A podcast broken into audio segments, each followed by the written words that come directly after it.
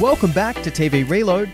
My name's Benjamin Norris, and this is another bonus episode taking a look at Channel 10's new game show, The Cube. We certainly have a special guest in Andy Lee. While you normally would find him alongside Hamish Blake, today we'll be talking to Andy alone. Why? Because he is out on his own hosting the newest game show, The Cube, now on Channel 10, Wednesdays at 7:30. Andy's been a household name for as long as I've been an adult. He has hosted radio shows, been on countless television networks, and in this new venture, you will see a new side to the comedian that will no doubt make you fall in love with him just a little bit more than you already did before. Channel 10 has brought us this new game show from the UK and given the format an Australian makeover. Andy Lee hosting is a part of that strategy in making this program our own. With now biting games and an opportunity for everyday Australians to win a quarter of a million dollars, it's sure to become a staple amongst all Australians looking for some good old fashioned entertainment. I think we all think Andy Lee is our own personal best friend, and that's why it's so easy to talk to this Aussie legend. I'd like to welcome you to today's guest, the host of The Cube. It's Andy Lee people don't know the UK version of the Cube's been going for quite some time. He is the talented TV host, comedian, and author. Well, I had seen the show before and loved it, and so that's why I jumped at the opportunity to host ours. I am the Cube because we didn't want everybody accidentally just walking out with a quarter of a million. Seven games between you and a quarter of a million dollars. Yeah, who is the ultimate Cube host, Philip Schofield or Andy Lee? The Cube isn't your average skill test. Like it's it's not like I'm out there on stage missing Hamish while it's happening because I was deeply engrossed in the games and kind of consumed by the show. How are you, mate? Are you well? I'm well. I'm well pumped for everyone to see this week's episode of The Cube after last week started really strongly, which is nice. And like The Cube is such a great opportunity for Aussies to watch TV with their family. What mm. shows do you remember watching with your parents? Oh, well, we had a, a system at our house, Ben, where if you were uh, naughty, very rarely me, but if you were naughty, you got ticks on the board. And three ticks meant you weren't able to watch your favourite TV show. Oh. And you could say at the start of the week what your show is going to be. And so the ones I would nominate would be The Comedy Company. That was uh, that was in the early '80s, and It's a Knockout, which were yeah, which were like very important to see. My sister's was Young Talent Time, if she didn't eat her dinner, uh, you know, three nights in a row, there was no young talent time for her. And then when I got a little bit older, the late show, even though it probably was not so much family fun, my mum and dad would let me stay up and watch the late show. So maybe mum and dad have got their the the DGen guys and Mick Molloy and Tony Martin to blame for me going down this path. I think I just realized that we're the same age because I watched every single one of those shows. uh, we never had ticks on the board, though. We were allowed to get away with whatever. Right, right. Which is why you're the delinquent you are today. Did you watch much of the British version to sort of get prepared, or were you sort of worried watching that that you'd feel like you were impersonating it? Yeah, great question. So, yeah, people don't know the UK version of the Cube's been going for quite some time, almost 13 years, I think. Not 13 seasons, they had some time off. So yeah, I had seen the show before and loved it, and so that's why I jumped at the opportunity to host ours. But what you say is a good question because you get myself, I got myself familiar with it, and then there was a point where I had to go, okay, I don't want to watch any more of this because I don't want to parrot it. and Philip Schofield is the host in the UK, and Philip is a the, the Kochie really of the UK. He's a breakfast morning host, so his style is different, definitely different to mine. The US used a, uh, a basketballer, Dwyane Wade, who is a huge NBA basketballer over there, won some championships for the Heat. So I like to think that I'm just the perfect blend of Dwyane Wade with my athleticism and Philip Schofield with my presenting now. Somewhere in the middle. Did you send them a message and be like, have you got any tips or anything like that, or just didn't reach out to them? No, I, I didn't reach out to them. I should have actually. I saw someone um, tweet very early, uh, you know, who is the ultimate Cube host, Philip Schofield or Andy Lee, and uh, and and tagged him in that that post. So I wrote back, uh, Philip Schofield is is always the sensei, and I'm merely the grasshopper. and I look forward to meeting him at the top of some hill in some temple where he passes on all the skills that's required to be the host of the cube. And did he ever respond, or did you just sit there waiting for him to respond and it never happened? Great question. I haven't actually gone back and had a look. I'll go and look for you. Yeah, yeah, please do. Yeah, you can break it to me. I'll give it a like so that he gets another opportunity to see it. That'd be nice. Did you get to help with any of these challenges? I mean, the best thing about this is that it's quite simple, hmm. but then the stress of being put in this cube and giving you that time frame and the money. But did you know you were doing the show and say, "Oh, I've got a few ideas"? Um, no, with this format, the game, and when they purchased it, it came with 37 games, of which we ended up using Oh, wow. 30 of them. And there's certainly times where I would say, oh, I'm not sure if this game's right when we were testing them. And the hard thing is because they've been so thoroughly tested, the games, and they're, they're targeting a specific skill set. Yeah, right. we didn't get the exact props sent from the UK. That we built them ourselves, and even down to how a, a ball might be painted or what type of material the ball's made out of or the plate's made out of something can affect the game for balance type games all that kind of stuff. Because you know say if something's a bit more rubbery than it used to it's more likely to stick. So they had to do those tests. They test them with lots of people different people to see to make sure that the stats that lined up with how hard the games are were the same as how hard the games were in the UK because we didn't want everybody accidentally just walking out with a quarter of a million uh, per episode. as much as I'd love that, Yeah, ring the network. two and a half million dollars later, the network might go, okay, that's the last time we ever played this game. Have you heard that story where they gave away half a million dollars on Who Wants to Be a Millionaire? And Eddie McGuire was like, got a phone call from the network saying, What are you doing? You can't keep giving away money like this. Yeah. I also heard that Eddie was convinced that someone was cheating once. You have to ask Ed about it. But I, I yeah, I, I'd heard, maybe, maybe rumor, maybe fact, but that he was convinced, they couldn't pin it on him, but he was convinced that, that someone was cheating once. You know what was really good about the first episode that I liked was that you had like a mateship with these guys straight away and you really went with them on the journey. Hmm. Do you spend much time to build a relationship with them? Like, it was so amazing to watch because we don't really see that on these sorts of hmm. shows, but you really seem to connect and go with them on that journey. There you go, game number one. David, you just put your arm in there at that size and displace half the balls, I think. what are you thinking about this game? You've got a person in mind that you think might be better off going in? For this type of game, I think Ellie, you'll be you'll do better. I honestly think that. If you guys are ready, Ellie specifically, Yes. for $2,000, enter the cube. You got this. Is there a time that you spend with these contestants before they, before it all the magic happens? We discussed that and we went with no. I didn't even meet them until they walk up. So the casting did an amazing job because all the different mm. duos were really fun and likable. And that it gets intense for some of them, and there's some bickering that goes on. And I kind of play therapist at times, which I understand when there's money on the line and this money means a lot to people. But yeah, I Yeah. really, I really thought Ellie and David were just wonderful chaps. If, if you hadn't seen episode one, you should go back.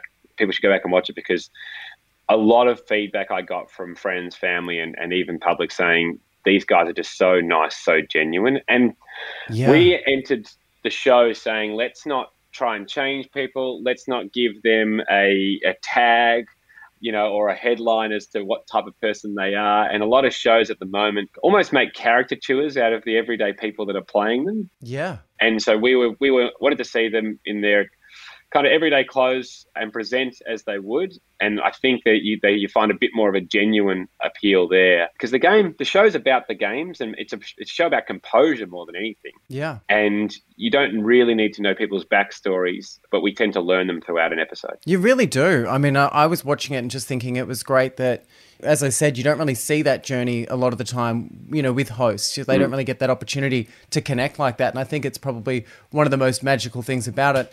Um, it's such a great show because Australians last year, we spent a lot of time in lockdown. I kind of feel like this was a bit of a, a tip of the hat to Aussies watching the show. Yeah. Uh, what did you do to try and keep sane throughout lockdown? Uh, I did invent little skill games around the house.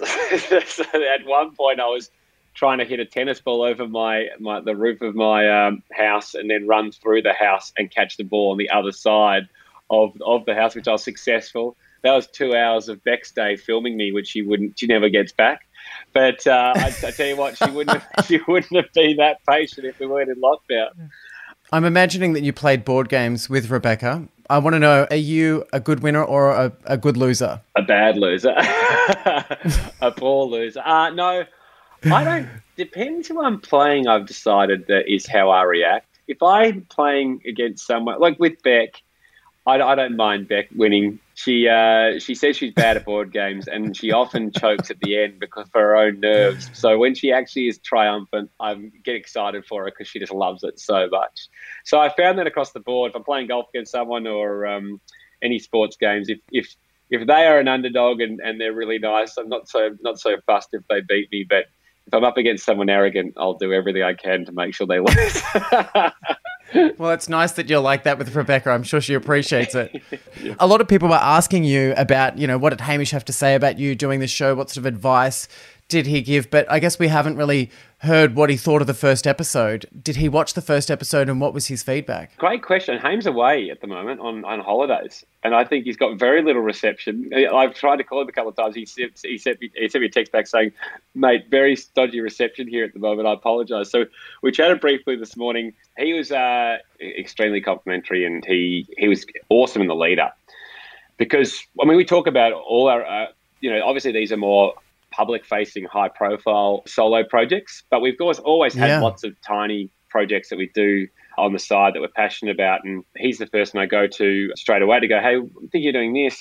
What do you reckon? And his advice is always strong. So it was super helpful with regards to this as well. And the main time I felt like I, I missed him was in the downtime because on all our shows together, you know, when you're performing, you're performing. So, like, it's it's not like I'm out there on stage missing Hamish while it's happening because I was deeply engrossed in the games and the people Yeah. playing and and kind of consumed by the show.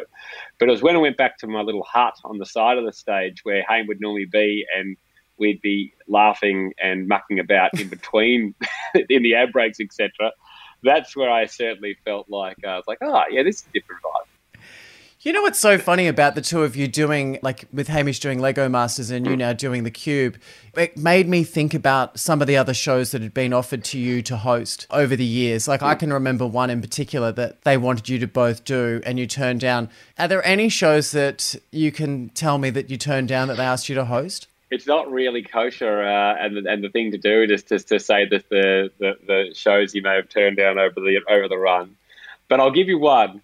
Look, Haim and I, the main reason for, for not doing uh, projects as along the run was because we were doing our own stuff together, and Yeah. that took up a lot of our time. So it was never a um, a slight on the quality of shows that that were presented to us to do. Although some of the times it was. Sometimes like I don't think this is a good show. Often I was wrong, but um, Haim and I, when Daryl Somers finished up on Dance with the Stars, got asked to host Dance with the Stars after Daryl Somers. I don't know when that was. It would have been late 2000s. Yeah, it's late. I think it's 2009 that he walked away because I think go. that was 2005 that it launched and he did four seasons of it. Um, you should have done it though and taken his trailer because he had a huge trailer that he wanted while That he was making yeah, that. Yeah, exactly. He went old school with his TV uh, demands. So yeah, I, Haim and I got offered that and did not have to think long to uh, to say no because neither of us dance, so we don't. And I like the show. It just was not the type of show for two 20 year old fellows to suddenly do. And I think they went with Dan MacPherson, which was a much better, much better person to go with. Oh no, he's great, and he did a good job of that. I think he made it his own. I mean, the worst thing great. about going into Daryl Somers' shoes is doing that thing that you know this is not good podcasting, but the silence thing that Daryl used to do. When he cut the band off, when he yeah he waved his hands in front of his chest and cut the band off. That was yeah that was actually one thing I did want to do. That was the only thing that drew me to the project, an opportunity to cut an orchestra off with my hands. You know what was funny though? The one show that I heard about, and it might I might be so dead wrong with hmm. this, and a turn of events meant that I ended up on that show. But I remember being at the Logies that year that it was about to be announced who was hosting Big Brother, hmm. And there was rumors that they'd asked you both to do it, and then Sonia ended up doing it. Mm. But I was like, I remember, like, I don't know if you remember this, but one night I was out with you and Hamish Yeah. and a few other mutual friends, and we stayed there talking about Big Brother for a while. Oh yeah, I do remember this. And then we sat there talking about it because I remember you were really fascinated with I the show. fascinated and, with Big Brother. Absolutely. at that time, yeah, and you had so many questions about it. Yeah. And then it was so weird because then they rang me and asked me to do that show, and I was like, that's so bizarre that if you guys would have ended up hosting that show after we'd had this conversation, you know, like it was so bizarre. Yeah, I mean, I still, I, I mean, particularly the early seasons of Big Brother, I'm still fascinated Oh, yeah. because you know it was, it's like the early seasons of anything. People learn the tricks, they learn what they are meant to do on television, and they go in and suddenly Oh, they're yeah. portraying a, a, portraying a very different look and feel, or often the exact same of look and feel that we've seen already. And you know, I would say that that's the challenge for for a lot of these shows that rely on reality contestants doing the same thing. Is like we kind of work our way through all the different combinations of you know how a couple are going 100%, yeah. how a couple are going to fight or cheat on each other or all that stuff. So how do you keep it fresh? But yeah, I'm not, I can't even remember or recall whether Heyman and I were asked to do that. But yeah, again, if we were, it would have been a very short conversation because we were so keen on on making our own shows. What's a funny story that uh, was kind of like the take home, like something after working on the show that you can sit around the dinner table and, you know, tell your friends? I mean, everything. I mean, everything went relatively smoothly on set. I must admit, the part that I found a little bit funny is when a contestant is asking for clarification of a rule from me, Yeah. and they need to be really specific because you know they might have they might be going fifty thousand dollars and risking twenty thousand dollars to do it because there's no Yeah. safe zones in the show. They'd often ask, and I would just make it up what I thought the rule might be. So they might say, "Hey, am I allowed to hold the ball in both hands?" And it's like, "Yeah, yeah, you can do that." And then Alex in my ear would be going, "No, no, no, no, no! Don't say that! Don't." and very often during the show, I'd have to go, "Stop! Everyone, stop! I've lied again." and the audience would laugh. And I say, I've got a terrible habit of just making up the rules. If someone's asking for clarification now, let me actually get the right rule because I want to make sure that um, we don't do someone out of a lot of money. So, yeah, that would be a little trait that I'm not sure I'm going to be able to fix if we go to season two because it's too tempting when someone asks you a question just to answer it straight away. Have they said much about series two? Because, you know, I guess we're one episode in and I loved it. I mean, I'm I can honestly show you. I don't actually bite my nails or I peeled them all off. A lot of people talked about the slow mo. People mm. like, oh, there's too much slow mo and all this sort of stuff. That was the thing that got me. We, yeah, we, and that's good. I mean, it's always good to get criticism, particularly from the public. We looked at that with regards to upcoming episodes. Did we overdo the intensity, uh, or the editors, and so on? And and I think that we can balance that out a little bit. But I did have other people saying to me that they loved all the slow mo and bullet time because it made things super intense. Just like in Jack Bauer and 24, it's only meant to take place in a day, but the last 30 seconds before the bomb went off used to be about three hours of television. so there is uh, there's certainly ways to make things feel more intense. And yeah, I, I, I actually love that about the show, but I think we're going to balance it moving forward. maybe balance it out. But you know what's so weird as well? If you're looking at social media as being like the guide to changing these sorts of things up, I mean, it's not the Vox Pop that's necessarily that accurate that all Australians are thinking that. Do you know what I mean? Like, you couldn't necessarily change a show, I would say, because you find that that becomes the common thing. Because Twitter and all of these sorts of things, as I said, I don't think is the Vox Pop and the general opinion all the time. No, not at all. I mean, I think there's 10 times more likely to have a negative comment about uh, anything on, on social media than a positive one. So, yes, you, you got to take all these things with a grain of salt. But I, I didn't. Uh, I, I saw that on social media and wasn't too phased. But when there's people that I love and trust in the industry who reached out and chatted about it, and, and they had a similar note, that's when I'm like, oh, okay, there could be something in that. But not, not to. The the other thing you got to hold your nerve on with regards to TV shows. You got to know what you are, and you certainly don't chase Yeah. your tail trying to please everybody. And and we know that that's our show that we want to dramatize the intensity of singular games, but then keep them real for all the- reactions and the pressure. Well, one thing for sure though, there was so much positivity for you hosting the show. Like it was it was really quite lovely to watch because social media can be quite cruel, but I reckon there was like an 100%, like a 99%, 99% on Rotten Tomatoes that people were so supportive. Yeah, that was really nice. I mean, I, I'm probably uh, a pretty unoffensive host, though, uh, and I've also had I was lucky enough to have a very strong format to lean on. So if if I was in doubt, yeah, throw them in the game. But I also feel that however however bad your host is, you make up with with cameras. And so when when Channel 10 got 140 cameras to shoot this, I was like, yeah, okay, they know exactly the deficiencies of the main person they've got in charge. I just also thought the thing that was amazing from your hosting skills is, and no disrespect to anyone else hosting a show, but these days people are almost parroting the idea of hosting a show where they're hmm. putting something on. And I felt like you were so authentic not to go and lean into those sort of over dramatizing, which hmm. I think is hard to do because, you know, you think, oh, I'm hosting a show, I've got to try and be like Osher Günsberg or hmm. someone, where I think you were probably one of the most authentic people I've seen hosting a show in a long time, which was refreshing. Oh, that's nice to hear because I must admit I was a bit worried after it going, have I just have I not given it enough game show oomph? yeah, like I was I was concerned a little bit to go, jeepers, have I undersold the show anyway? Because the energy I'm giving is probably not up there with the energy a lot of other game show hosts do bring. They're pretty big, and I didn't really want to do that. So I was kind of glad that it came across okay without diminishing the excitement of the show the energy of the show. It was more just, you know, the other thing is I just really wanted them to win. I found myself just, you know, with, with all the contestants. I just really. You're lying to them, uh, Yeah. creating your own rules, uh, Yeah. hoping that they're going to win. Yeah. I just, I, um, so I just, yeah, I became pretty invested in the, um, in the games and, and the people pretty quickly. And it was more mainly at the end of an episode where I'd go, shit, Alex, was that all right? Because I just, I don't remember working at all or, or doing any housekeeping. I feel like I just was barracking for them and, and stepping them through the games. Yeah. Just to finish it off, we've seen episode one. Hmm. There's plenty more to look forward to throughout the series. Is there something you can tease us with? This week is, is pretty awesome because a 70 year old grandmother plays with her grandson. Oh, that's cute.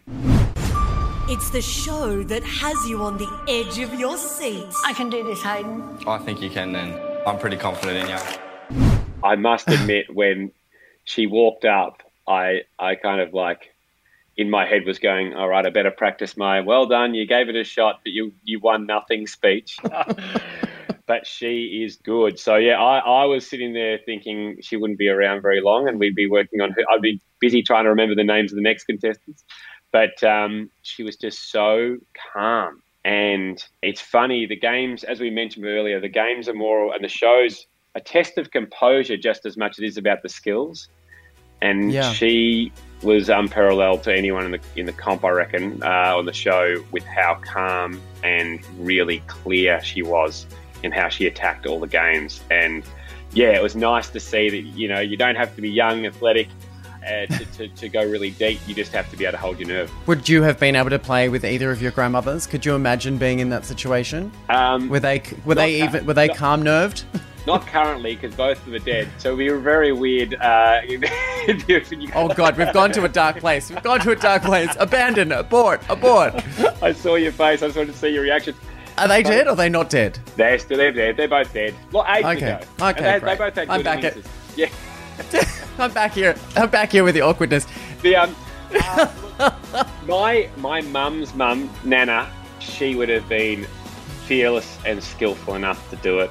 Um, my uh, my my grandma on my dad's side, Marnie, ah, she's lovely, uh, but I'm not going to back her skills. God rest the. What are you supposed to say at this point? Anyway, congratulations, mate, on the show. It's so fantastic. I think Thanks it's. I, I'm just going to sit there and watch it all. I'm going to get some um, some band aids to put on my fingernails, just so that just so that I don't tear them all off. But congratulations. Thanks so much for taking the time, bud. Good to see you.